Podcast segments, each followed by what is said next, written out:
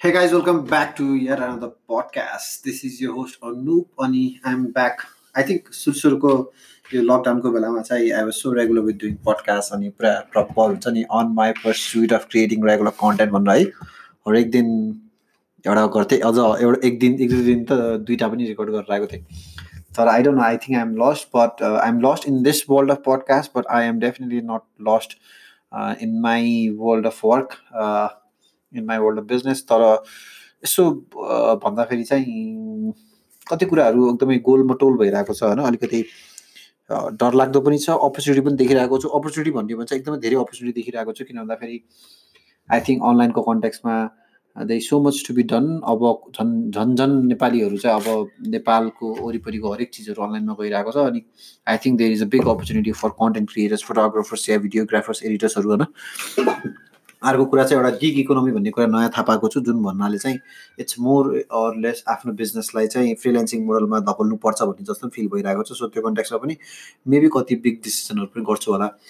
अर्को कुराहरू चाहिँ कस्तो फिल भइरहेको तर डर लाग्दो कुरा पनि के छ भन्दाखेरि जस्तै रेन्टको कुरा गर्दाखेरि डर लाग्छ होइन? कति पैसा तिर्न छ रेन्टमा अब I I spend quite a lot amount of money मेरो मन्थली नै एक लाख दस हजार चाहिँ रेन्टमै जान्छ। सो त्यो त्यो एउटा एकदमै ठुलो टेन्सन छ। त्यसपछि इम्प्लोइजहरूको कन्ट्याक्समा टेन्सन छ।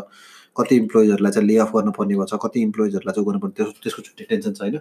या भएन भने या if I if my business not sustain for next four months yeah five months या लिक्विडिटी क्राइसिस भइदियो भने के हुन्छ भने छुट्टै त्यसको टेन्सन छ। तर at the same time also working on new project like WeFinance academy dot com so basically जसमा चाहिँ हामीले trying to bring a lot of खतरा खतरा अनलाइन टपिक्सहरू चाहिँ to together so people can learn people can teach अनि ए त्यसलाई पनि एउटा बिजनेस मोडल भएर डेभलप गर्नु मन छ।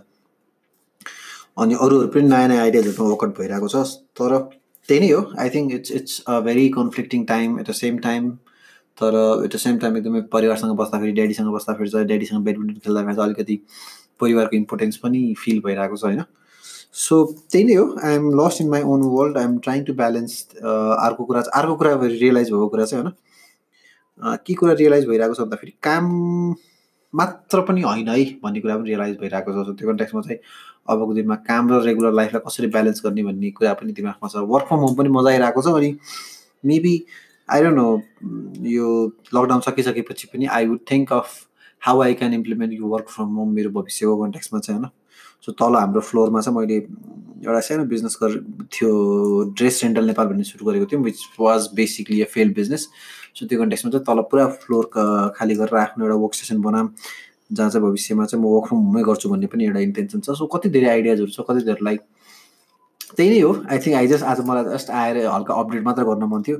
खासै मैले अपडेट नगरेको धेरै भएको थियो अनि कन्टेन्ट क्रिएसन चाहिँ अघि मेरो ठ्याक्कै योभन्दा अगाडिको पडकास्ट नै the one of the best beauty the best thing in the world is to create content भन्ने कन्ट्याक्समा थियो so I just wanted to come back to here so यति कोही पनि यहाँ हुनुहुन्छ जसले चाहिँ मलाई रेगुलर फलो गरेर राख्नुभएको छ यो यो पडकास्टमा चाहिँ।